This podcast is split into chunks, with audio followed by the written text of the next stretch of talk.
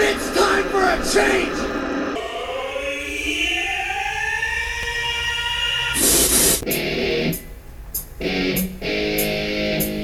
I have so much anger. I feel like I've been raped. In the face!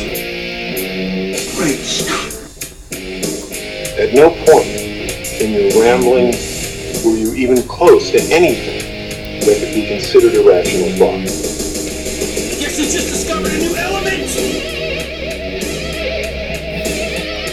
Element of surprise.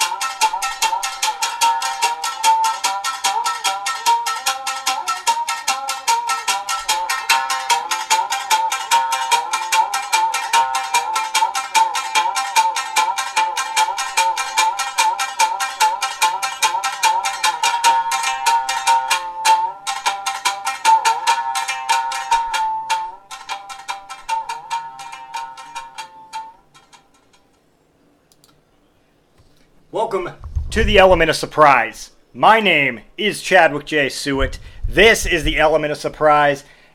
Oh my fucking god, I hope you guys are ready. Jesus Christ, has it been a day?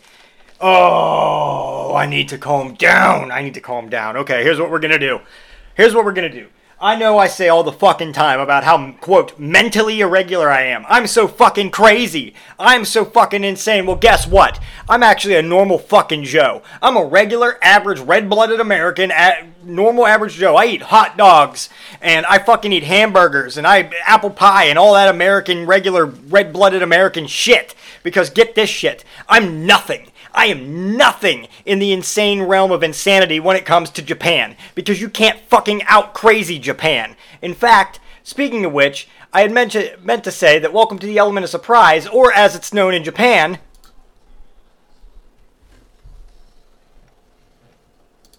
Odoroki no Yoso. Odoroki no Yoso. Odoroki no Yoso. Welcome to the fucking Element of Surprise. Okay so you can't out fucking crazy Japan. Here's where we're going. I've mentioned many, many times in my life and probably on this podcast about my love of Japan and Japanese culture.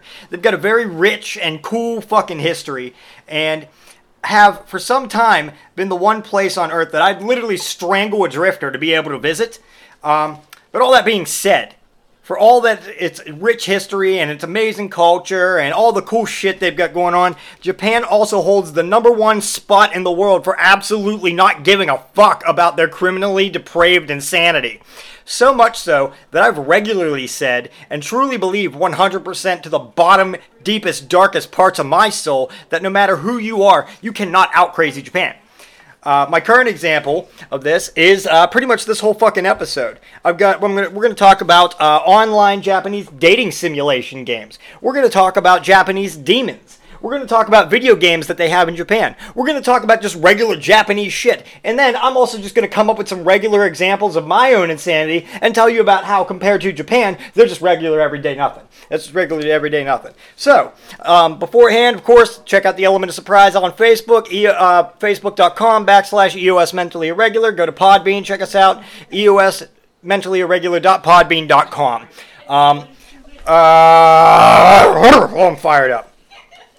Okay, so there are a uh, there, there are a series of video games out there, and there, by video games, I'm using that term loosely. What they're really are called are they're they're they're called Japanese visual novels, and um, they're they're set in a choice-based gaming environment. So what you do is you play the game, and it, it offers you choices, and depending on the choices you make, it pairs you up with one of other J- Japanese anime-style drawn characters that they present you with. So I've listed.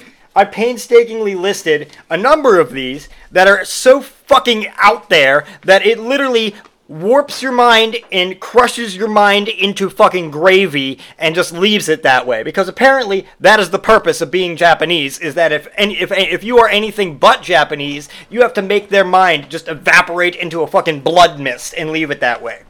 So, the first one that I came across I'm going to uh, start with this one here. It's called Let's Meow Meow. And uh, if I bet, uh, yeah, it's called Let's Meow Meow. Oh yeah, no, no, no, go ahead, Ash, make a sound because make make a happy sound because uh, it's not gonna fucking reflect that shortly. So um, I bet money that anybody. Whoa, my goddamn chair tilted. Son of a bitch. Yay! Anakin, shut up. Yay! Ah. Yay! All right, so I'd be willing to fucking bet money based off uh, where was I? Fucking god damn it. Let's Meow Meow. Okay, so the first Japanese dating simulator game that I've come across is called Let's Meow Meow, and I'd be willing to bet money that anyone can guess the entire plot of the game Let's Meow Meow just from that title alone. But in case not, it's from Japan, which should pretty much clear up any misgivings you may have had. Uh, that the setup of this entire game, the entire plot of this is that you're a 16 year old boy who has always been kind to cats. And so, because this is Japan, and for no other reason other than it is Japan, a powerful cat deity shows up at your door and rewards you. Rewards you and your kind heart, who's always nice to stray cats, with a wish. And naturally, because it's Japan, you ask for a cat girl to have sex with. So, as you'd expect of any wish granted by a cat deity, a few days later you get a box in the mail. And uh, inside that box is a nude cat, girl, human cat hybrid woman thing, who is also a housemaid for some reason because there's a legal or obligation in ju- to include those in all Japanese games. And uh, as soon as your cat girl awakens, she introduces herself and then gives you a BJ. Um, and as the game continues, you'll meet other animal women to bang, all of whom live with you for some reason. Um, there's your cat girl, uh, who's a housemaid. There is a bunny girl who's literally a Playboy bunny. There's a dog girl who dresses like a Nazi. Um, and then there's another cat girl who's not a cat girl at all. She's actually a robot designed to be a cat girl. And then finally, there's your human girl, uh, next door neighbor, who's your childhood friend and who's always had a uh, secret longing for you, who just happens, see my air quotes, folks, just happens to enjoy dressing like a cat all the time, especially during sex. Oh, and then I forgot to mention that each of these girls have personality and physical traits of their respective animals, just in case you forget that you're playing a Japanese game about banging animal girls. Now, the next one, the next one I was literally shocked to find out existed. And uh, as anybody that physically knows me is aware, it's very, very difficult to actually physically shock me. But when I came across this, I just literally had to take a step back, and my mind, forgetting that it came from Japan, actually just said, What the fuck is this? And then I realized, Oh, yeah, wait, no, Japan. Um, this one is called, and I'm not making this up. You can look it up. It's actually was created. Let me get. Let me give you backstory. Um, so in Japan, they have a lot of the same fast food restaurants that we have over here. They got McDonald's, they got Wendy's and stuff, but they got to market it to Japan to the Japanese crowd. So how are you going to do that with Kentucky Fried Chicken? What is KFC going to do to grab the attention of their Japanese customers? So here's what they did. They created a fucking a fucking uh, da- dating simulator visual novel called "I Love You, Colonel Sanders," a finger licking good dating simulator, which is a real fucking game, and it released in September of 2019. Just in case anybody else out there is revved up to play it. And it definitely hits all those beats of the Japanese visual novel gen- genre. It's set in a modern Euro Japanese culinary school where the player, in this case you, are tasked with winning the heart and business acumen of a young and handsome Colonel Sanders, while also engaging a supporting cast of characters that include your romantic rivals, best friends, a culinary professor who is also a dog for no reason, and what I'm going to describe as a as a as a McNugget spectator monster with spork arms, who I've literally watched videos for this. It fights you. It attacks you at random. So the 30 second promotion for this game shows you everything you need to know about I Love You, Colonel Sanders. Uh, it kicks off the video in ja- classic Japanese anime style with your rivals challenging you to cook-offs, all for Colonel Sanders' affections, while your BFF cheers you on alongside a robot that was just there for some reason. Also, there's a ghost. Colonel Sanders intensely chops ingredients and rockets off, standing passionately atop a giant pepper shaker. Your culinary professor, who once again is literally a dog, pops up, pops up happily, riding on a rainbow or driving a small car, and the entire cast joyously ride KFC crispy stri- strips across the screen, and everything is happy and bright. Now listen to me. Listen. I cannot explain why this concept exists, but it's honestly among the more normal Japanese dating simulation games out there. And if playing a free game about dating a white haired 20 something Colonel Sanders while also trying to get good grades in a cooking class taught by a dog doesn't appeal to you, it may at least make you want to get a bucket of original recipe. Um, now, as I said, though, I Love You, Colonel Sanders is one of those more normal Japanese si- simulation games. Uh, for example, there are three exist, three of them that exist in our world. A variety. There, there. How can I say this? There are a variety of really fucked up dating simulator games from Japan, and I use the term loosely here. Uh, they are very text heavy and per your choices can end with a happy ending that is erotically suggestive and only a little bit insane or a game over screen that is just pure Japanese Lovecraftian madness. For example, there's a game called School Days that is very popular in Japan and it is a ro- it's an erotic visual novel in which your character is a teen teen boy named Makoto who gets involved in a love triangle. Ooh, that you as the player need to get him out of without breaking either girl's heart because if you do, shit goes full out psycho. For example, if you string one of the girls along while uh, seeing the other girl on the side, the first girl catches on to this, then murders her rival with a hacksaw in broad daylight, and then in a bloody glorious anime cutscene threatens you and licks the blood off the hacksaw. So that's just one possible outcome. Um, now, if instead, perhaps, you decide to break up with the first girl like an adult man and take responsibility and then begin dating the other girl, the one that you break up with commits suicide by jumping off a bridge and lands on the cold concrete in front of you and the other girl. So, yeah, that's another ending. That's, that's the ending you get for doing what's right. Um, another ending is if you stay with the first girl, the second girl will then just push her in front of an oncoming train. In 2007, they released an entire anime 24 episode anime adaptation of this, and it ends with the protagonist decapitated and both girls dead. Yay, fun!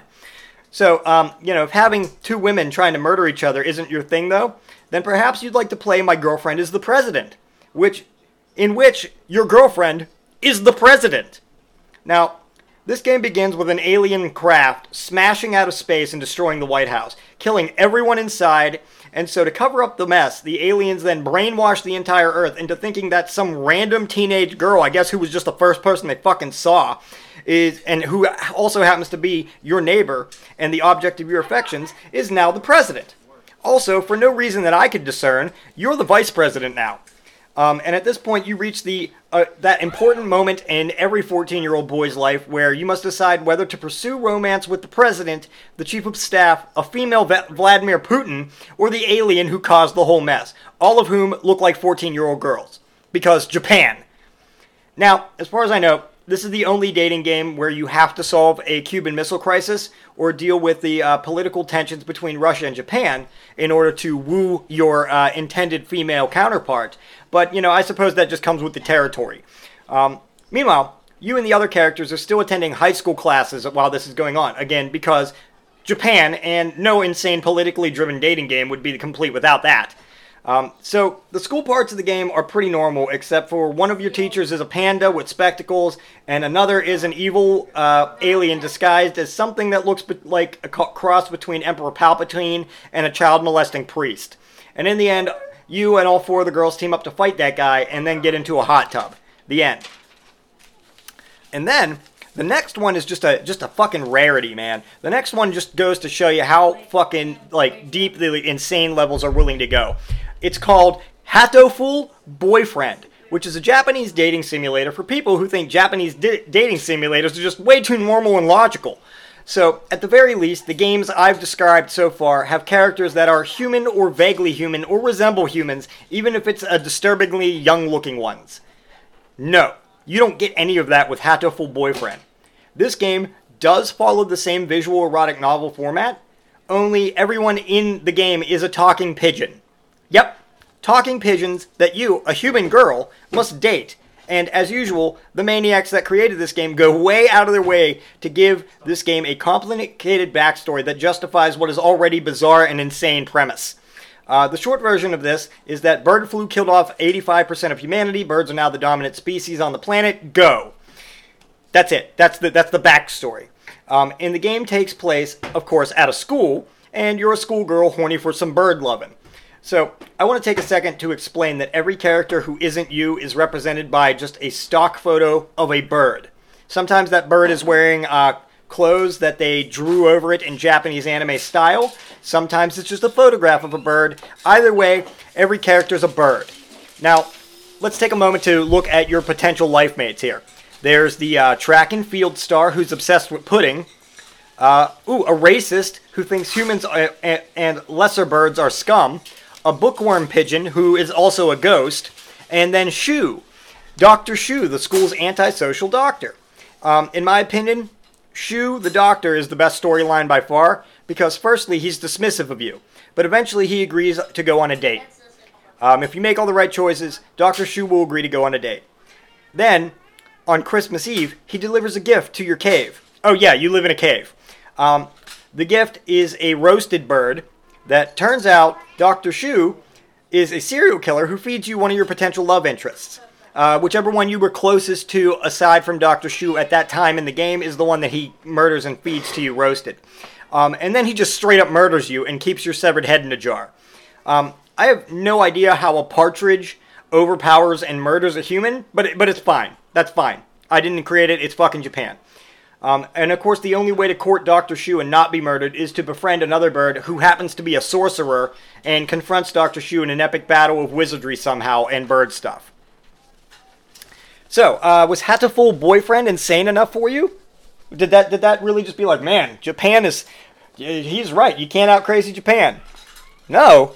No, you, you, you think maybe they're just along the lines of misunderstood. Here, next one. Creature romances. Creature Romance is another marvel of Japanese interactive visual romance novels, and it is a game by a company called Nostalgia, which seems to me like an odd name for a company uh, to be making this type of game, and you'll understand why in a moment. See, Nostalgia created and released a game in 2013 called Creature Romances, which must have been based around the question, honestly, how weird can Japan actually be? And as the player, you are a human boy who lives in a world where you're the only human being, while the rest of Earth's population are monster faced nightmare creatures, but they also happen to have compatible genitals. Um, this game, I want to make very clear to you, uh, avid listeners, right now, is part of a series. It's a series. There's more than one chapter to this fucking game. You can play each version of the game, and each one is a different outcome because it's a fucking series. The creators came up with this alarming take on high school dating, and instead of stopping and being like, okay, yeah, we really outdone ourselves with that weirdness, good job, people, they just kept pushing. They just kept making more. They're like, oh, you know what? What if happens? What happens this day if the grasshopper girl wakes up and finds out that the uh, finds out that the the beehive made out of flesh with teeth is in her bed? What did she do last night? Oh, what is that elbow looking? That guy that looks like an elbow with a with a bull skull attached to it what if he what if he wakes up to find his genitalia trapped in the the, the uh, mouth of the uh, head of the the mouth of the person whose head is a fucking rat trap? What does he do then? Oh, we don't know. They just kept fucking going. Um, in one episode of the game that I stumbled upon, you start off by being woken up by your love interest, who is a cricket girl. Yes, Bouse, a cricket girl. Yay! Now, this cricket girl has is, is animated again Japanese anime style, and she's animated with her body in a way that suggests all the creepy sexual desires that each and every one of you, as I know from being my listeners, uh, secretly hold dear to yourselves. But her face suggests that she's going to vomit on your foot and melt it off like Joel, Jeff Goldblum in The Fly. Now, once you get to the school, because no Japanese tale of human monster mating rituals is complete, of course, without a classroom setting, you meet your friend who looks like a human elbow fucked a cow skull. Then you meet your teacher, an eyeless flesh beehive man with teeth, because Japan hates you and secretly designs every part of their culture to see how quickly your mind will break. Um, there's a unique lunacy that Japan has mastered the art of, and uh, it's disturbing to the world. For example, if you piss off your cricket girlfriend in this game, she tries to eat you, but only after she rapes you first, because maybe she's a grasshopper person. Or if you irritate your classmates or teacher, they also try to kill you, just more blatantly. Uh, I only think three other of the three others will attempt to rape you. Um, I'm not going to spoil the ending because I know your curiosity will eventually get the better of you and will force you to play all of these games that I've mentioned. Uh, but if you can manage to stay alive throughout the underage cricket girl courting process, she will kiss you with her proboscis. That happens. Okay, so maybe you're not into uh, cricket girl sex, which is alright. Maybe you're not turned on by a world populated by intelligent birds. That's cool too. If, uh, if, if neither of those really uh, caught your fancy, I suggest you try the Bacon Lettuce biographies. The Bacon Lettuce Biographies is a quote unquote school based boys love fairy tale adventure because that's how they advertise it in Japan. And in crazy reality, it is a game where you get the choice to romantically pursue one of two possible partners A, a chunk of uncooked beef, or B, a clump of tuna fish. Keep in mind that this game comes from Japan, so I'm not saying that these are Japanese anime style uh, boys or girls that are named tuna fish or beef. They are literally represented by literal chunks of sentient meat. Now, beef in the game is described as more popular and athletic of the two, while tuna often expresses itself more sensitively and uh, has a very artistic personality. And no, I'm not making this up. These are the personalities the insane creators of this game created for beef and tuna. The game begins with you meeting both beef and tuna, and for some reasons unknown to logic, you are instantly smitten by them. From there, you are given a multitude of options which affect who you'll pursue romantically. And if you choose the option to romance tuna, you are almost instantly given the choice to confess your undying love to it. And if you do, you get an awkward stare. Tuna goes, uh, thanks, and the game ends. You lose. If not, if you take it slow, Tuna's friends will give you some advice on how to better woo Tuna and uh, oh, I should say that tuna's quote friends include a piece of celery, other uncooked hunks of fish, and a human girl whose name is Sushi. They also, as the game goes on, help you understand tuna's growing feelings for you. Now, after all this sinks in, and uh, if your mind hasn't cracked and driven you screaming off into the night yet, I offer a personal warning. Do not, under any circumstances, play this game and try to bang both tuna and beef. Because if you do, aliens show up unex- unex- for unexplained reasons and abduct you. And strangely enough, you're not given the option to fuck the aliens. They just abduct you. Now, as I've said up until this point, if you want something done right, if you want something done right, and by right, I of course mean crazy, you go to Japan. Their rich and robust culture seemingly exists solely to confuse and befuddle those who hear about it, and much of what they consider daily routine we consider to be the LS fueled ramblings, the LSD fueled ramblings rather, of a hobo trying to fight a trash can. An example of this are the many, many demon monsters and deities in their actual folklore. Now, these are creatures that are widely feared in Japanese. These are actual Japanese demons I'm going to uh, list for you here. The first one is called Akaname, which translate roughly translated into English means filth liquor. The Akaname is basically an evil monster with a crazy long tongue, and it spends all of its time in neglected bathrooms. Like kind of some like a crazy version of Moaning Myrtle from Harry Potter if she had a Steven Tyler tongue.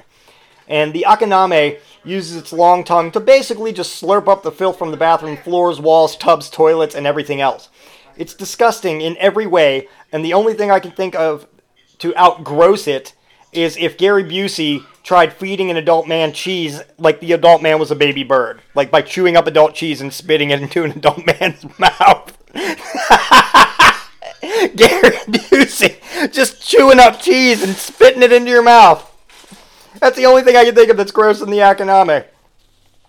So, all the disgusting stuff aside, I have no idea why this creature is considered frightening in Japan, because as far as I could tell during my research into it, the Akaname has no other ambition in life. It will not attack you, it won't eat you, it doesn't curse your children, it won't even frighten you away, it doesn't even acknowledge you. It just licks filth off your bathroom. It's it's it's a time and money saver, actually, in my opinion. Just start pissing on the floor and not flushing, and after a week or so, this gross fucker just comes up and cleans your bathroom. That sounds like a fucking deal to me. Um, okay, next up is the Itan Momen, which uh, is Japanese, roughly translated in English, means the cotton bolt.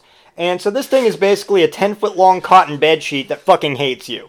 So imagine this. You know how sometimes you're in bed and you wake up and all, you're all tangled up in the sheets, they're all wrapped up on you? Imagine if the sheet is doing that to you on purpose. And I wasn't able to find any motivation for this thing to kill you either. It just does. Apparently, it just lives to smother the life out of you. Um, next one is called Napepo. Napepo is uh, okay. Let me let, let me let me start over. Napepo. Napepo. Uh, hopefully by now you're able to understand that when it comes to Japanese storytelling, the stories don't exactly need to flow in any way, shape, or form like they do in any other place that's not Japan. And the Nupepo is basically the embodiment of this. Translated into rough English, Nupepo means blob of flesh, which is exactly what this Japanese demon is. Just a large, sweaty lump of fat rolls just hanging out.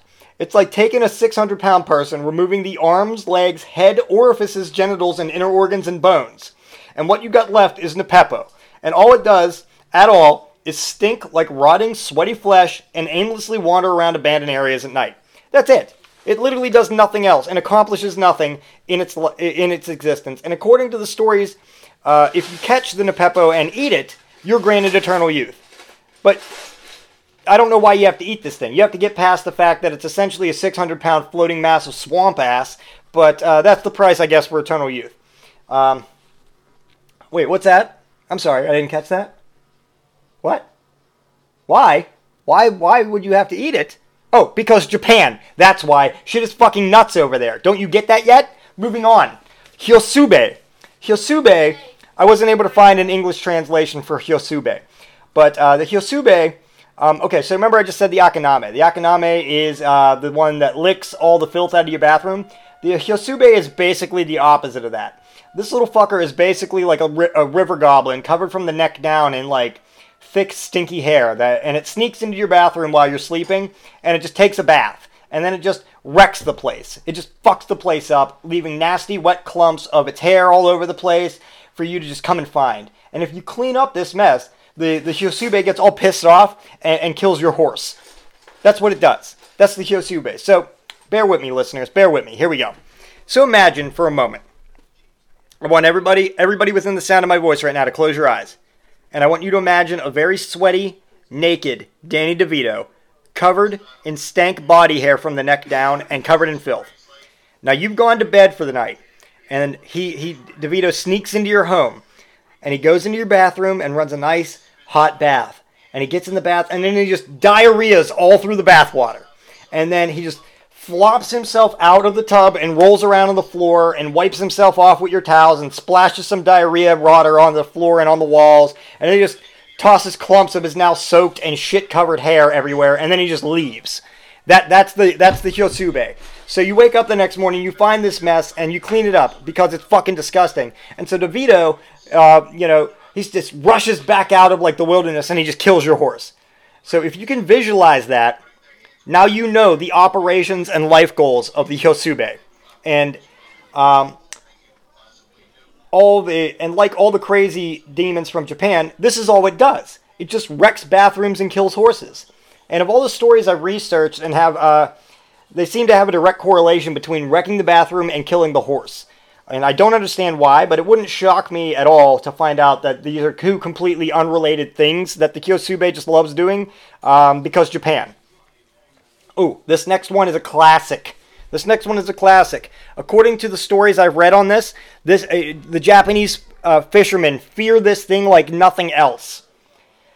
It is called Saze One, Oni, and uh, that roughly translates to in English to the sexy sea snail, and I'm not making that up. I'm going to give you a moment to let that sink in as well. I'm going to tell you about the other relevant details involving it, but first I need you, I need you to make that the key takeaway from what I- I've just described to you as this creature. It is a sexy sea snail. Nobody until right now has ever said that phrase. Nobody was ever supposed to say that phrase. But Japan just tosses all logic aside, makes up a sexy sea snail, and then gives it a name, and then it gets worse. So, the stories that I've read go that if you bring, bring the uh, Sazae Oni onto your boat or ship, it will agree to fuck everyone on board. And keep in mind that this demon was created in a time when only men were allowed on ships. So, with that in mind, you bring the sexy sea snail on the ship, it gets all skanky like Kesha at a frat party, and everybody fucks it. Now, here's where it goes all swirly. So, as everyone takes their turn banging the snail, it just takes their balls. It just takes their balls. It physically removes your testicles, somehow unnoticed, until it has all the balls of every man on board. And what happens next is somehow crazier than an erotically charged sea snail stealing your balls. It then has your balls and it blackmails you, using your balls as leverage. It threatens, and I'm quoting the stories I've read here directly, that if you do not give it all the fish you and your crew have caught, it will eat all of your balls instead and jump back out to sea. So, the Japanese fishermen naturally give it the fish. Um, I'm assuming the Japanese fishermen probably created this story like after getting a concussion sometime and then drinking massive amounts of seawater. And uh, it just really went to some really odd extremes because whoever was, uh, it, whoever concocted a sexy testicle robbing sea snail, that that fisherman willingly fuck just cause Japan. Why not? Um, okay, so the last one, the last Japanese demon I have to prove that uh, you can't fucking out crazy Japan is called Shirime. Shirime, literally translated into English, um, according to the website I found it on, which is scaryfunforkids.com, Shiri, translated in English, means butt, and me means eyeball. So the Shirime, translated in English, means butt eyeball, and it is a ghost that stares at you from the depths of its asshole. Or at least that's what a child's website told me.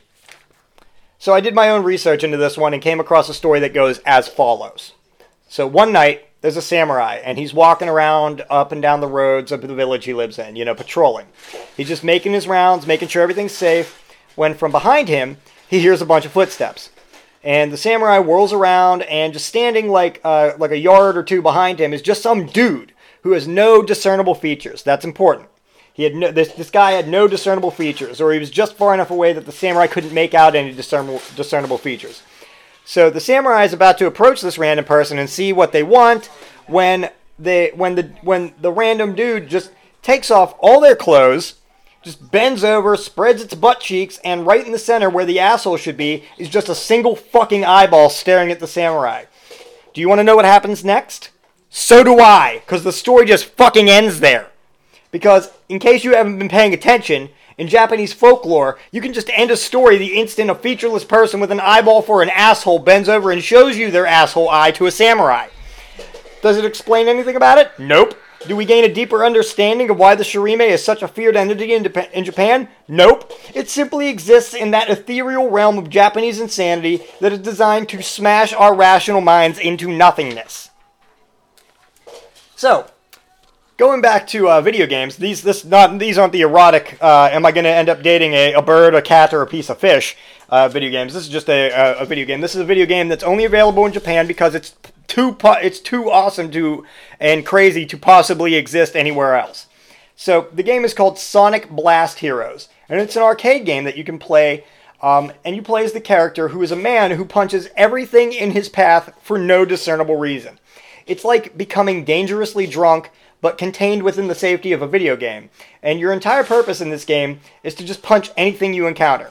Um, such as, not limited to, but including a dinosaur, a giant octopus, and an 18 wheel semi truck, all while screaming furious and incoherent exclamations. And unlike the reality of getting dangerously drunk, you won't wake up in your kid's bedroom covered in puke and surrounded by broken toys. So, now, this concept isn't that crazy, I'm sure you're saying. uh, especially for the one the shit in Japan that I've just told you about. Except for the game system is literally a 55 inch screen and a punching bag. So you literally have to play this game by punching. It's an exercise disguised as a video game. And the harder you hit, the further into the background the many baffling enemies that I mentioned earlier will go flying.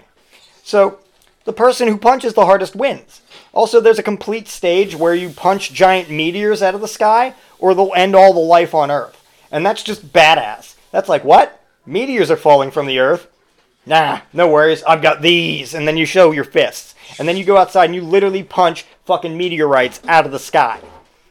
Um, okay. Oh, shut up, all cats! Fuck you, cats! Yay! J- So um, now it's time to talk about Japanese fast food and uh, snacks. So uh, anybody here hungry? Anybody want pizza? Yeah! Anakin want pizza? Mom, pizza? Yeah! Nope. Nope. Okay, well, what do you guys? What do you want on your pizza, Anakin? Um, I want pepperoni. Okay, you sure? No, because if this shit's from Japan. You sure you don't want fucking Kit Kat bars?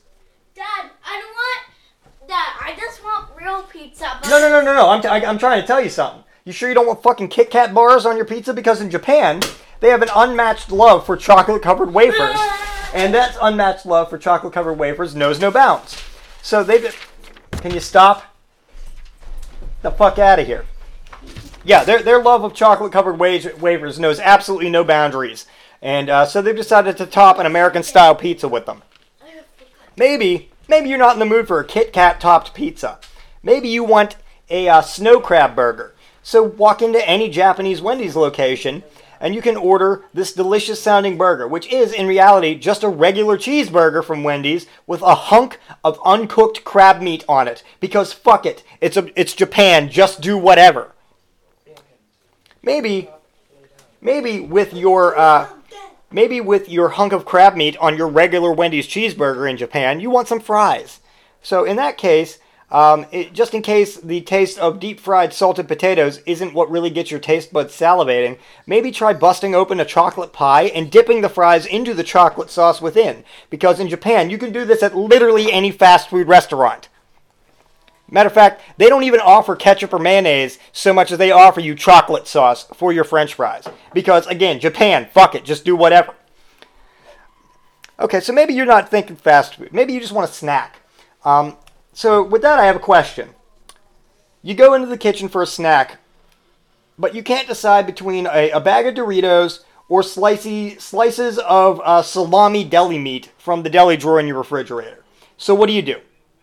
Well, if you're in Japan, nothing. This is not a problem because you grab a bag of salami flavored Doritos and enjoy tortilla chips that are flavored like Italian deli meats.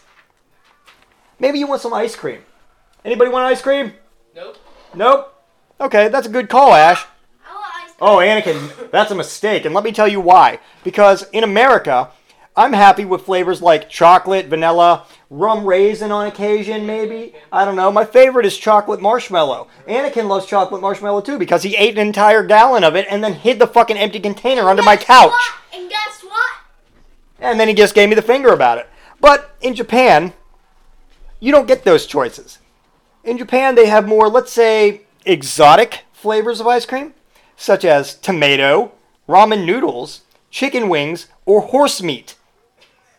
the flavors of ice cream available to you in Japan are tomato, ramen noodle, chicken wing, or horse meat.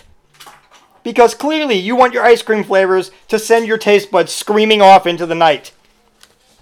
Maybe maybe you want some breakfast. Maybe you're in Japan and you wake up and you're feeling breakfast. You want some pancakes. Ooh, I love pancakes.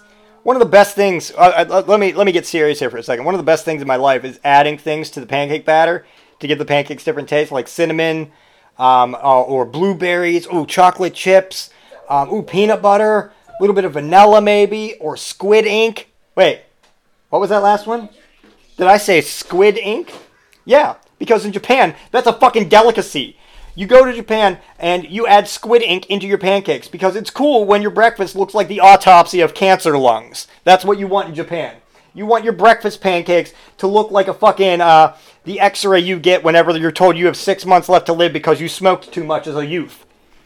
Um, now, this last one, this last snack from Japan, um, is uh, this one's particularly dangerous, and I'm just saying that out front because it's an it's an energy drink. And you remember in the last episode I did where I talked about all the energy drinks, and I'm like, oh, I, they should make up their own brands. Like, uh, you know, instead of Red Bull, I came up with a Purple Yak revitalizing beverage.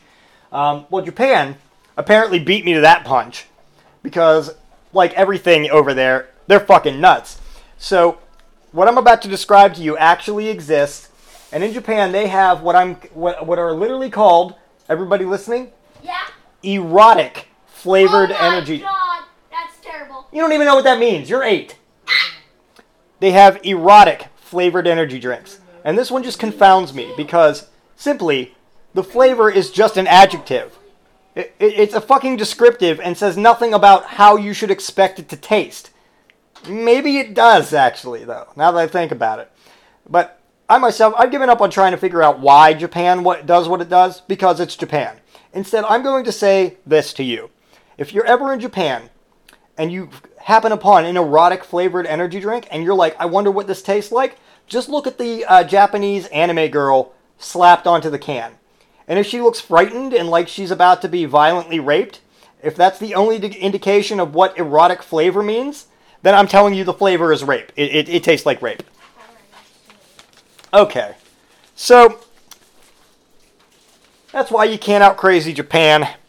Um, one last thing before I go. There are some notable mentions that I didn't get to talk about. Some other Japanese demons here. Uh, there's the Nekomata, which is basically just a cat who uh, is disguised as an adult human woman, and whenever you go up to it, it ages rapidly, like that guy who drank from the wrong grail. Um, there's the Aka, Aka, Akateko, which is a red hand that just dangles out of trees. It doesn't do anything, it's just a red hand. It just dangles there out of a tree. Um, there is the Basan, which is a giant chicken that breathes fire. Um, and then there's the uh, uh, Oka, which is a tiny red creature that looks like a half developed frog. Like, you know, whenever a tadpole is turning into a frog? Well, just imagine, like, somewhere along the line between tadpole and frog, it's just like, nope, I'm done now, and it's bright red, and uh, the size of, like, you know, a boulder, and then goblins hit it with sticks for no goddamn reason. So, that's a, that's a thing. Another, uh, here's some flavors that are, of Japanese foods that I had to notable mention. There's, uh, spicy and sour cotton candy because that just sounds fucking delicious. And uh, you have baked potato flavored Kit Kat and uh, chocolate bars over there. Um, and lastly, but not least, there was uh, Dracula and beer flavored pudding. Now that's one flavor. Dracula, referring to Vlad Tepes, Dracula the vampire of legend, and beer, referring to beer. I'm not in any way, shape, or form understanding how either of those flavors go together. But they, apparently in Japan, if you want pudding, make sure you get your Dracula and beer flavored pudding. Mm-mm. Okay, so, you know, not to just focus entirely on Japan, um, I did a little bit of thinking earlier. And so, uh, you know, for me, that's always dangerous. So, uh, this is a segment that I'm going to try to do each episode from now on, and I'm calling it Wait a Second, where I ask questions that should be obvious about movies that I fucking love.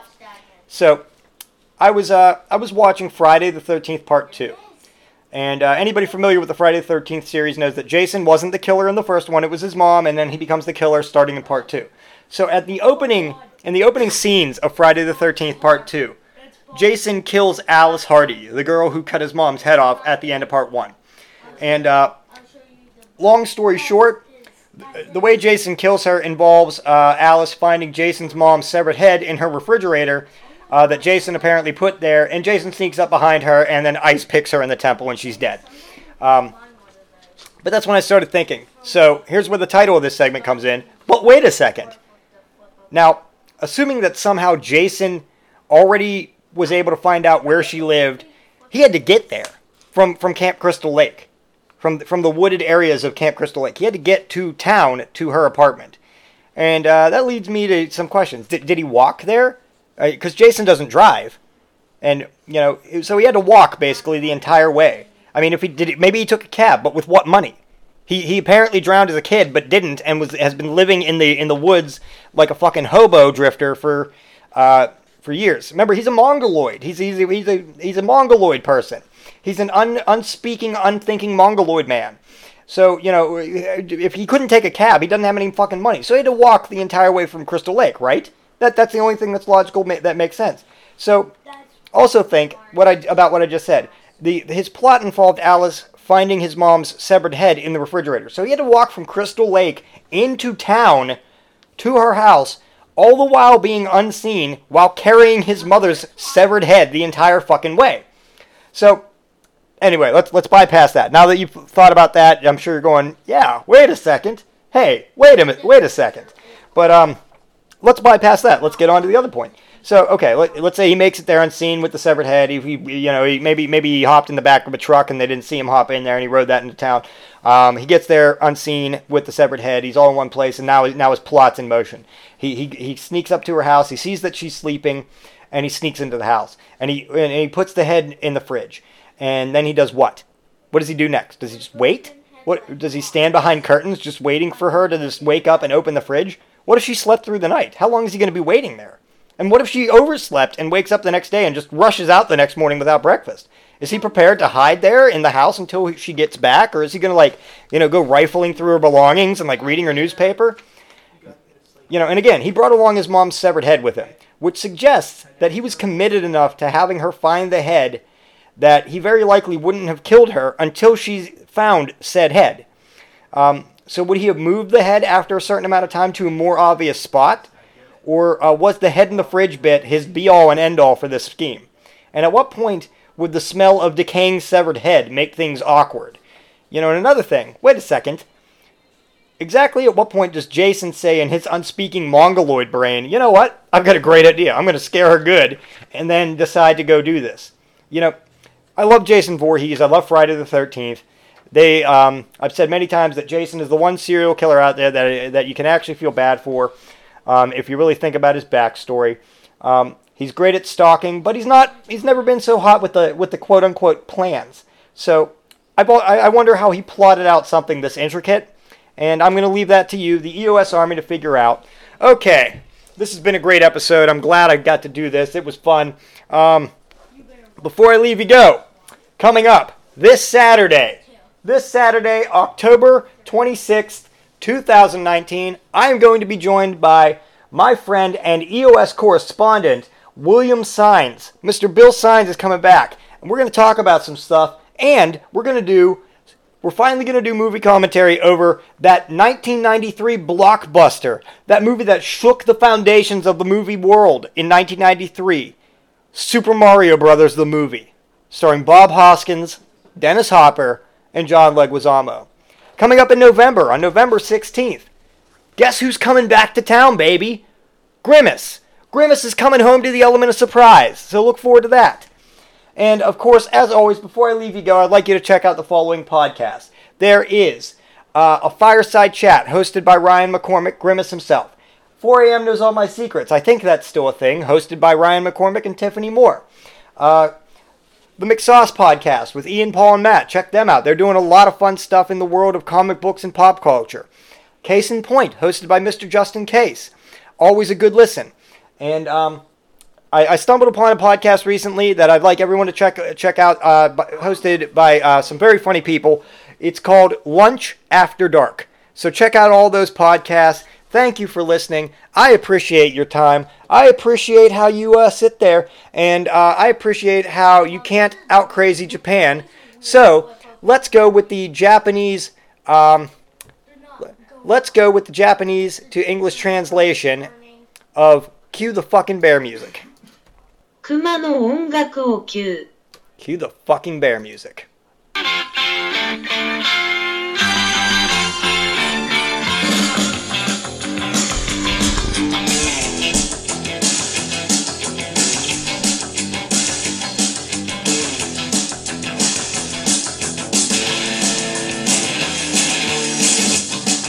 Your picture of me and you?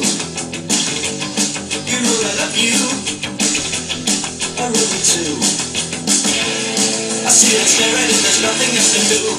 Oh, it's in color. Your hair is brown. Your eyes are hazel. And soft as clouds. I often kiss you when there's no one else around.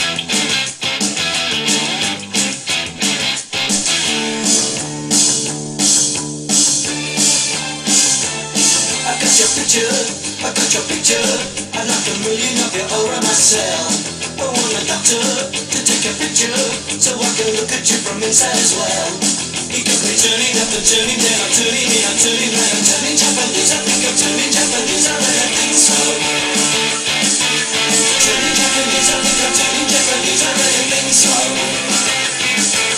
Turning Japanese, I think I'm turning Japanese, I really think so.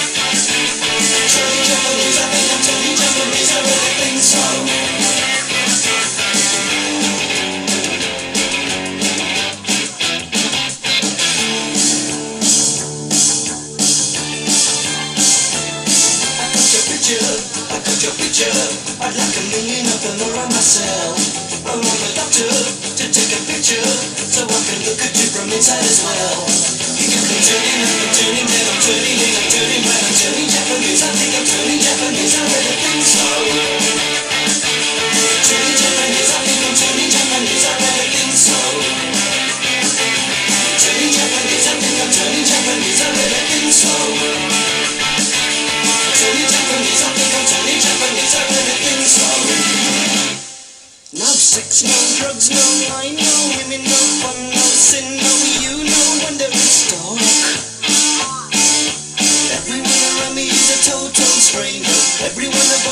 cyclone